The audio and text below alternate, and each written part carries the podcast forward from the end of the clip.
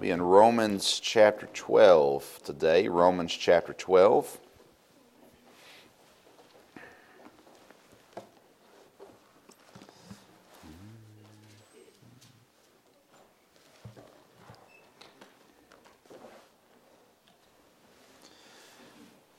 Told you last month we started a sermon series on gifts. We're going to look at several different uh, areas of gifts. Today we're going to look at the gift that I can offer the gift that I can offer. The rest of the series will be on things from God. Last week we looked at where gifts come from. Uh, and God being the giver of good gifts and, and that fulfilling gift that He can offer. But today I want us to look at the gift that I can offer. Romans chapter 12, verse number 1. The Bible says, I beseech you, therefore, brethren, by the mercies of God, that you present your bodies a living sacrifice, holy acceptable unto God, which is your reasonable service. That word at the end, those two words, reasonable service, is always an intriguing, intriguing little phrase to me. But we see here, and this is a verse we've preached on before, and you've heard before, I'm sure, if you've been in church any large amount of time, the importance here of the presenting of ourselves, a living sacrifice, a holy sacrifice, an acceptable sacrifice unto God, which is your reasonable service. Let's pray and ask for the Lord's help this morning. God, thank you for letting us come. Thank you for your word.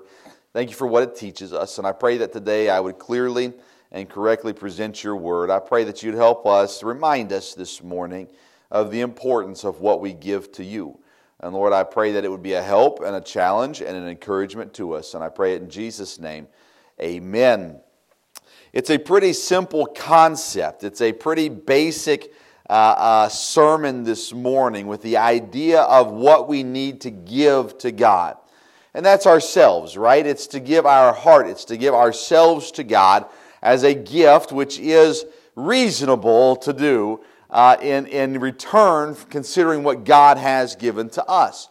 Now, I could make this sermon five minutes, and some of you would be happy with that. I'm not going to, uh, but I could. Just I'm just I'm just kind of uh, uh, treating you with that today. I could make this sermon five minutes and say it pretty basically: Give yourself to God. Uh, would you would you have you heard that message before? And I'm sure you've heard it in in 20 minutes. I'm sure you've heard it in an hour, depending on which churches you've been in. Uh, it, it's a, it's a very simple concept. Give yourself to God. But there are a couple things within this that hopefully will help us not only understand that we need to give ourselves to God, because I think we probably get that point. But the question is some of it is why, some of it is how, and then the other part is just a reminder of why it's important. Uh, so, first of all, this morning, I want us to understand that before we give anything materially to God, we have to give God our heart. Before we give anything materially to God, uh, giving of our tithes and our offerings, um, even giving of our time and our energy, before we do anything like that, we have to first give God our heart. That's what God desires the most from us. Uh, will you turn with me to 2 Corinthians chapter 8? We're going to come back to Romans 12 uh, here in just a little bit, but 2 Corinthians chapter 8 is such a wonderful illustration and story of a church, uh, specifically a church, but uh, of how we can give to God uh, what God desires for us to give. 2 Corinthians uh, chapter 8, verse number 5. For though there be uh, that, uh, excuse me, for though there be that are called gods, whether in heaven or in earth, as there are gods many and many and lords many. But to us there is but one God, the Father, to whom all uh, to whom are all things. All right, so listen, we know that God is in control of everything, correct? And we understand that God is the the the owner of all. He needs nothing, correct? He has all. The song I um, uh, uh, uh um, what, how's the song go? Owns a cattle on a thousand hills, the wealth in every land, right? God has. Oh, that's scripture. That's not just a song. But uh, God is the owner of everything, He uh, possesses all things. And because He possesses all things, He does not need anything from me. Does the church need money to exist? Yes. It has to pay the bills, has to pay the mortgage, has to pay the electricity, the water, the so on and the so forth. So, in that sense, yes, the church needs money to exist. Does God need money to make his church exist? No, he does not. Why? Because God already has money. God has everything. He doesn't need anything. Do I need money to, to live? Yes, I do. I need to buy food, I need to buy clothes, I need to pay for housing, all those sorts of things. Does God need money to help me exist? No, He does not. Why? Because He already has everything. God can provide, and God does provide, right? God provides through a job, through employment. God provides finances for your family. Does God need uh, um, my boss to provide for me? No, He does not. But God uses the place where I work to provide money for me. Both killing, and uh, not animals, killing, ooh, easy, killing bugs, and, and also here at the church. God uses both of those entities to provide financially for my family. But God doesn't need those things because God has those things. And sometimes we get caught up into the world's view of, uh, of paying our way into favor with God. If I give enough money, if I give enough time, if I work hard enough, those sorts of things, expecting the return from God for those things, when the reality is, is God says, I don't need your money. Now listen, God, God does tell us and teaches us the importance of tithing and of giving and offerings and of helping others in accomplishing the Great Commission. God, God teaches that clearly in Scripture.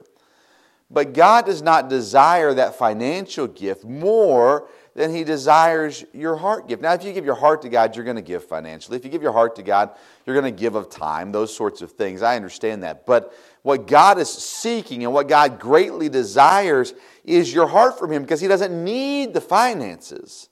He, he, he, he needs your heart, He desires your heart.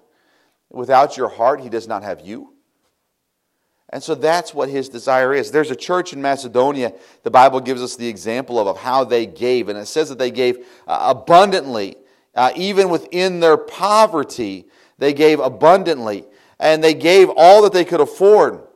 And they gave more than they could afford. Now, this is talking about, specifically, it's talking about finances in this section, and we'll get to the, the point here in just a second. But he says there's this church in Macedonia that, that was full of people who were not rich. As a matter of fact, they were impoverished people. But they gave abundantly, and that means above what they were able to give. Above where they were going to say, hey, if I give this, this is kind of the line, this is the budget line, I can give this amount. But I can't give more than that because if I give more than that, it's going to affect my personal being, the food that I get the clothing that, that I'm able to get, the provision that I need for daily living. But the Bible says they gave above that as well. So you see, this church in Macedonia is a giving church, which is wonderful. But it's important to understand that the Bible tells us that they gave of themselves first. Before they gave anything physically, uh, materially, they gave themselves first. God, what do you want from me? And God, whatever you want from me, I will do. And when God pressed upon their heart to give above that which they were able, they obeyed. And they did it. And guess what? God took care of them. Shouldn't be a surprise to us, but for some it is. Some people don't believe that God will do the same for you. You say, well, I know that the church in Macedonia did it, but that was a different day and age. That was a different time. That was shortly after Christ's crucifixion, resurrection, and ascension back into heaven. That was still with the apostles around teaching and preaching. That was a different time. There were different things going on back then. You had the, uh, you had the gift of tongues back then that we don't have today. You had uh, other things going on supernaturally. I say that you use that word through God things going on that, that we just don't see happening anymore today. So that, that was a long time ago, preacher. Well, I agree, it was a long time ago, but as we've been talking about in recent messages, the same God that took care of the church in Macedonia is the same God that'll take care of you if you obey, if you follow, if you do what He asks you to do, if you give of yourself first above anything else. We cannot expect us to give uh, materially to God in hopes that God will eventually uh, uh, let us give ourselves later. We give sometimes materially because we feel guilty of the fact that we have not given ourselves to God. Or maybe a better way to put that is that we are not currently giving ourselves to God. Maybe in the past I have, but today I'm not living in a way where God has my heart. And so I'll give a little bit extra in the offering because I feel guilty because I'm not living for God the way I'm supposed to live. And, and the thought process oftentimes is if I give a little bit extra, God will see that. It'll make up for the fact that I'm actually not living for God in my heart. But that's not how it works. You don't receive the blessings for guilt giving. Nowhere in Scripture will you find God enjoying or blessing or truly receiving guilt giving. It's not in Bible. The Bible clearly states that God loves a cheerful giver. Does a cheerful giver, eh, are you a cheerful giver if you're giving by guilt? No. I've been there where you're sitting in, the, in a service and the offering plate's coming around and you think, I guess I have to give. This isn't a message on tithing, but, but, but you've been there, right? You, the plate's coming around, you're like, I really don't want to give. I know I'm supposed to. I know I should. You know, maybe, maybe you've been here too, where you've already given your tithe. Not everybody tithes every week, right? Some people tithe monthly. Some people tithe uh, every paycheck. And so if it's bi monthly or whatever it is, people tithe in different formats. And, uh, and, and I don't know, still, it's just like when the offering plate's coming around, even if I've, I've already tithed, and, and I'm just, I'm not, you know, the way that we have it set up, this, this week's not the, the week to tithe. And so, so as it comes around, I think, but I can't just let the offering plate go by. What if somebody sees me not put anything in the offering plate? And that's not why we give in the offering plate, right? Who cares? If someone else is looking at you, that's their problem, not yours. Uh, but the offering plate comes around, you think, oh, okay, so pull out, I, you know, pull out your wallet. I don't carry much cash anymore, but I just happen to have cash in my wallet. And I, you know, if, I, if I'm visiting a church, um, you know, and, and, and I'm not I'm not a regular, I'm not a member there or whatever, and it's just like, well, what can I put in? You pull out the one dollar bill and fold it up so nobody can see it's a one, and then you see I'm not the only one, and then you drop it in, and you kind of hope people, you know, they just see you give, and they don't they don't know what it is, and by the time the guys are counting, they don't know who put it in, so it doesn't matter, right? So I put something in, uh, you know, in my younger days, it was you drop coins in, so it's loud enough for everybody to hear that you put something in the offering plate. I know all the tricks of the trade, so. Uh, it comes around different things like that, but we get so caught up in what other people think or, or guilt giving, and we're not actually giving the way that God desires for us to give, and that's materially speaking. But before we even get to that point, we have to get to the point where we have given God our heart, and it's not a one time thing. It's not where, as a, as a teenager at, at church camp, I, I, I pray and I say, God, my heart is yours. God, whatever you want from me, I will do. God, I'm going to follow you. Listen, that's good and that's important and all those sorts of things, but it's not a one time thing. Salvation is a one time thing. God, I'm a sinner. I deserve hell. You sent your son to die for me. You offer me the gift of everlasting life. God, I want to receive that gift. God, forgive me and save me. That's a one time thing. But God, here's my heart. That's not a one time thing. That is a continual, that is a daily, that is a moment by moment decision that I must do. It is a gift that I must give to God on a regular basis God, here is my heart. God, here is my life. As Romans 12 put it, here is my sacrifice of myself for you. The church in Macedonia is a great example. Go back and read it sometime, but it, it gives you this idea of, of abundant giving, of, of, of willingly giving. But before they did those things, before they gave materialistically, they gave of themselves first. Before we give God materially, we need to give Him our heart. Number two, God's primary concern is not with our gift. Right? We get into this giving of gifts to God, and we lose sight of the fact of what truly, it's not just what we're supposed to do, it's how God views what we're supposed to do. Turn with me to Matthew chapter 23. I talk a lot about the fact that when we know God, we understand who God is, it helps us to obey. The more we understand God, the more we're going to obey God. Well, the more that we understand how much God cares about having our heart, hopefully, the more that will motivate us to actually give God our heart. Look in Matthew 23, verse 23. Christ speaking, okay? He says, Woe unto you, scribes and Pharisees. Stop right there. Who are the scribes and Pharisees? These are the religious elite of the time. And by that I mean they study, they are dedicated, they are, uh, uh, uh, they are better in action than anyone else. I mean, when you look at, when you think spiritual people, these are the people you think of. They do everything by the book, almost everything by the book. They're following all the rules, they don't break rules. They make sure that you don't break rules. And if you break rules, they make sure you know you broke a rule. All right, these are, if you went to Bible college, uh, if you went to Pensacola, I did not. These are the floor leaders. Uh, if you went to other Bible colleges, then these are just the, the pious snot bags. All right, so here we go. Uh, see, I said that for other colleges because maybe some of you were floor leaders. I don't know. But, anyways, all right. Woe unto you, scribes and Pharisees. Look at this word, hypocrites! Exclamation point, at least in my Bible. Woe unto you, religious elite, hypocrites! For ye pray, for ye pay tithe of mint and anise and cumin, and have omitted the weightier matters of the law, judgment, mercy, and faith.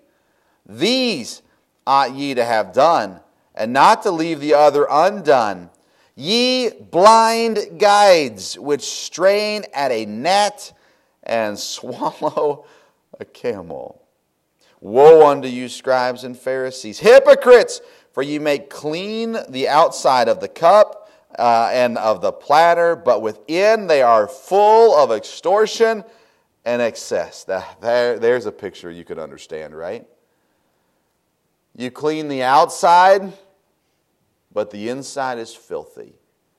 There is no better picture for spiritual people, religious people, than this. The outside is clean. You look right, you look good. Everything you do on the outside looks like it's supposed to.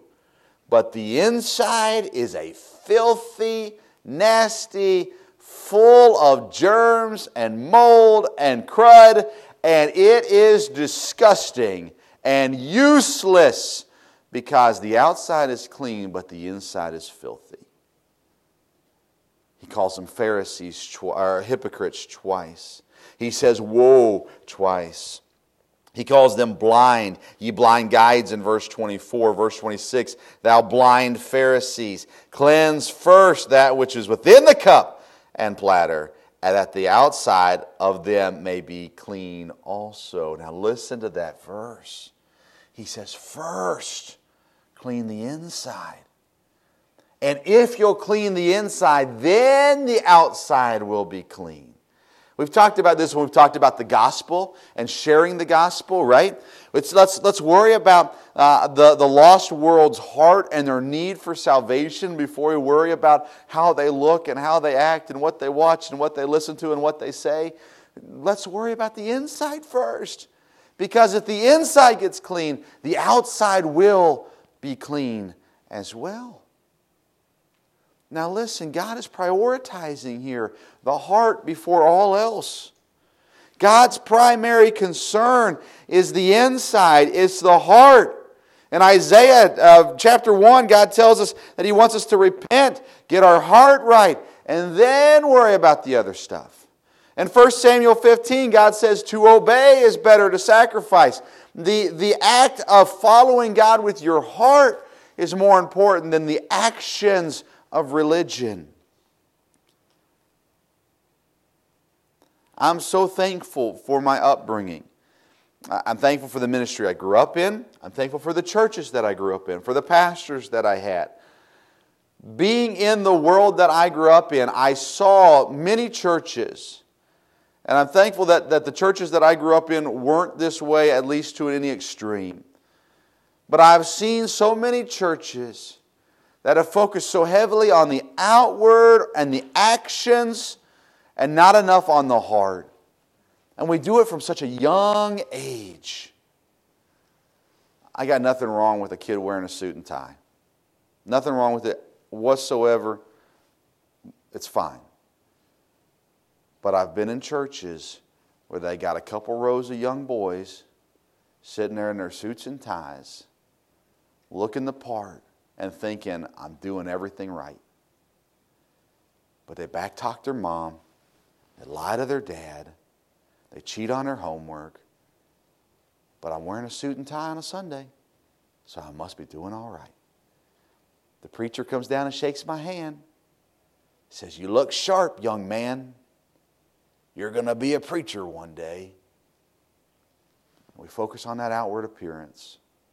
And listen, the outward appearance is important for a number of reasons. We've preached sermons on it before, and we can talk about it another day as well. I'm not saying that we just go and, and you all know, I could care less if you wear a suit and tie to church. I almost didn't wear a tie today for what it's worth. but, uh, but who cares about that at the end of the day? God's priority is your heart. You can fool a preacher, you can fool the person in the pew beside you or behind you or in front of you. You cannot fool God. And He doesn't care if you're doing vain actions. He doesn't care if you're coming to church vainly. He doesn't care if you're um, uh, uh, serving, I'll use that word in quotation marks, vainly. He doesn't care about that stuff. You can't fool him. How many people throughout the Old Testament came and burnt a, a burnt offering, a sacrifice, uh, but did it with a completely wrong heart. I can't give you the exact number, but read through Judges. Uh, you can find all these times where people come, come to God and they, they do what they're supposed to do, but they do not have their heart given to God. And what happens? They fall right back into sin. They go right back into that deadly cycle. And we always talk about that cycle in Judges, but guess what? That cycle carries over to the New Testament. And that cycle carries over to today. God, I did wrong. God, forgive me. And God says He's faithful and just to do it. If you truly desire forgiveness, God will forgive you. But how many people go through the actions and then are immediately right back in to the sin? How many people go through the actions and are in the sin even within the actions? You see, we cannot focus on the outward actions of ourselves. We need to focus on the inward spirit because God prioritizes the heart above all else. When we look at uh, Luke chapter, we won't go there, Luke 21, there's the story of, uh, of two different uh, givers. They're giving uh, tithes. And the one gave a lot, and the one gave a very small little mite. And, and Christ says, who, who gave the most? It was the woman who gave one small little mite. Because she gave it sacrificially, it was going to affect her giving it. And God didn't look at the, the amount of money placed in the offering plate. It wasn't an offering plate, but you get the idea. He looked at the heart behind the giving. And it wasn't that she gave 100% of the finances that she had, it was that she gave 100% of her heart. And she said, God is worthy of this, so I'm going to give it to him because I want everything that I do to show forth the worthiness of God. A lot of times, though, as Christians, we are guilty of, of, of not doing that. We are guilty of saying, I've got to hold a little bit back for me. Whether it's money, whether it's time, whether it's energy, it doesn't matter. We're guilty of saying, I'm going to hold a little bit back for me because, the, we don't say this, but it's because I'm worthy of it. The truth is, is I'm not worthy of anything. But every good gift cometh from above. Everything that I have is from God. And I'm going to trust God to take that good gift and make it a perfect gift, a fulfilled gift, a satisfying gift, a, a completed gift. I'm going to trust God with that. So I'm just going to give God my heart and let God do the rest. Because that's God's priority. That's what God uh, desires. Thirdly and lastly, this morning, I want us to look at the reason why we should give our heart to God. The reason why we should give our heart to God. Number one, it is, uh, we've kind of already talked about, it, consider who He is. Consider who God is. God loves you. The Bible says, For God so loved the world. You, me, part of that. That he gave his only begotten Son, that whosoever believeth in him should not perish but have everlasting life. God loves you. Christ died for you. Same people. He's our Savior. Why should I give my heart to God? Well, God loves me. Why should I give my heart to God? Because not only does God love me, He sent His Son to die for me. And if I've received the gift of, of salvation, that seems like a pretty good reason to give my heart to God. He gave His life for me. You remember, Jesus, when He came to this earth, think, think about this for a minute. What he endured. The Bible talks about this in the Old Testament prophecy and in the New Testament about what Christ endured to die for me. It's not just the death, although that is by far the most grueling aspect of it. He was born into a family of low means. All right? So he grew up in a carpenter's home. He more than likely, from everything we understand and from, from just reading into it, helped Joseph with carpentry stuff, I'm sure, as a, as a child. So he worked and he had to go through, through the same child experiences you had to go through. He was educated to some degree, so he had to go to school. Uh, however, they did it back then. Uh, he had to work a little bit as well. Then think about once he gets into his ministry. First of all, he's traveling all the time. He doesn't have a car. Doesn't have a fifth wheel. Doesn't have a motorhome. Doesn't have a van. He's walking everywhere he's going. Now, back then, may not be as big a deal. If I had to walk to work every day, first of all, I had to get up really early. It'd take me forever to get there. Uh, by the time I got there, I would, never mind, we won't get into that. But the point is, you had to walk, you had to travel. Think about who he was traveling with 12 guys who fought amongst themselves all the time. Right? We hear multiple stories of the disciples arguing about who was the best, who was the worst. We have guys who doubt. We have guys who complain. We have guys who are worried about the finances. We got guys uh, who are worried about the crowds, who are worried about the security. We probably got guys who walk slower than others, guys who walk faster than others. We probably got the are we there yet? We probably got the we took a wrong turn. No, we didn't. Yes, we did. No, we didn't. If we go this way, it'll be faster. I know a shortcut. All these sorts of things. Just, it's got to be there. That's natural. And then he's got these guys who are sitting there and they questioning him. Not always asking for wisdom, but thinking, Jesus, why would you do that? That doesn't make any sense. Why are we going this way? Why are we talking to this person? Why are we doing this? Why are we doing that? Listen, if you're a parent, you know it doesn't take long that you're like, enough already. Hence the reason Jesus went down into the boat and went to sleep. I don't want to listen to these guys anymore. Jesus' life was not a, a life of luxury, of comfort, and he did it all knowing what was to come, knowing the beating that he would take, knowing the ridicule that he would take, knowing the shame that would be put upon him, he did it anyways.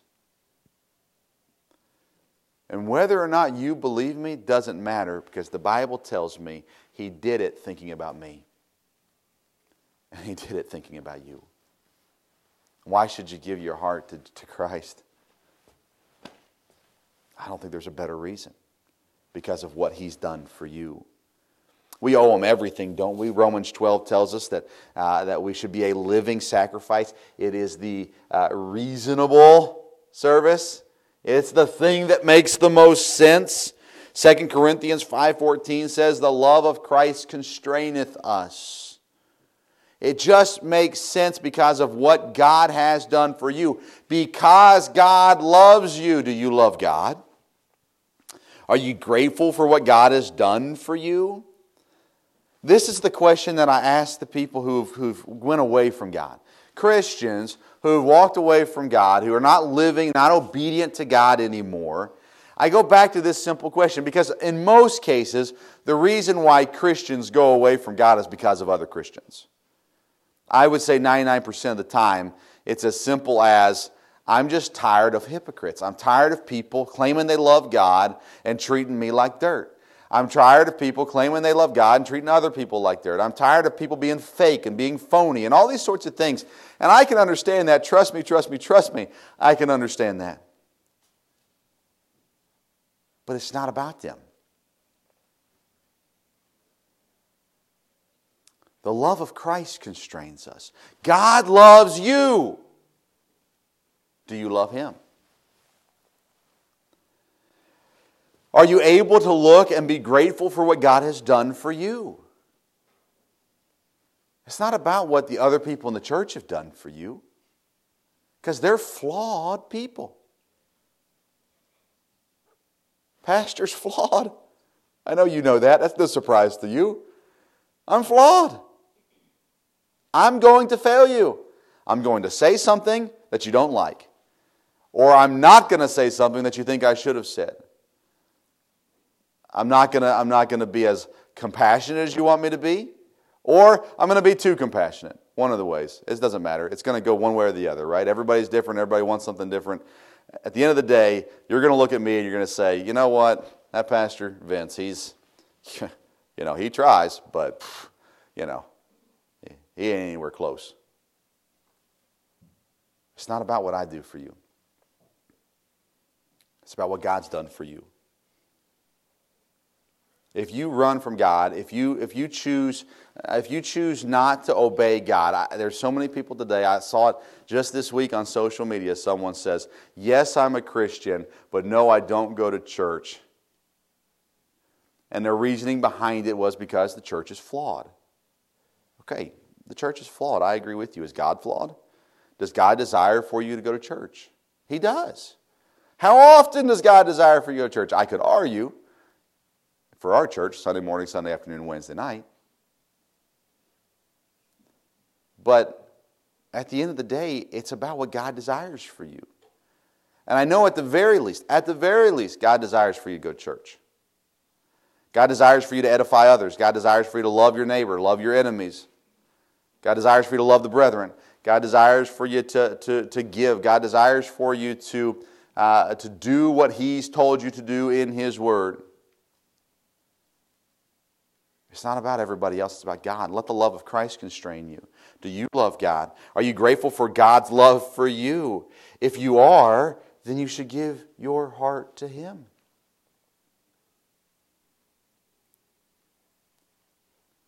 It really is that simple. Every Christian should live in absolute surrender, right? Romans 12 says a living sacrifice. That is putting yourself on the altar it is a killing of self and a giving over to being filled with God's Spirit and allowing Him to lead and direct your life where He wants you to go. You can look all throughout the history of any nation and you can find patriots. And you can find people who were surrendered to the cause of their country. In America, we have several, but two people who have uh, given uh, a, statement that has been remembered throughout time. Nathan Hale said, I only regret that I have but one life to lose for my country. He said, If I could, could lose millions of lives for the sake of my country, I would do it. Only regret is that I can only give my life one time for my country. Patrick Henry demanded, Give me liberty or give me death. He had a desire for his country to be free. And he stood at death's door and he said, If you're not going to give me liberty, then I'll choose death. And I will fight to the end for it, for that liberty that I desire. Okay. Why are people so willing to give of themselves for their country? What has their country given to them? Think about that for a second. You say, Well, I live in a free country. Good. Did your country give you that? Now, listen, in some, some degrees, yes. But even in the freest country of all, there are things that are hindrances. You can be willing to give your life for your country, and I applaud patriots for doing so. But your country has done nothing for you compared to what God has done for you.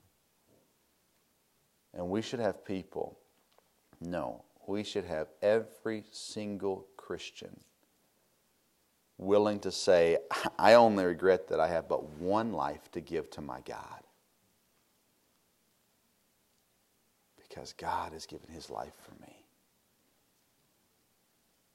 God's desire before anything else is for your heart. He wants you to give yourself over to Him. Look throughout Scripture, find the examples of the people who did just that, and see what God did for them.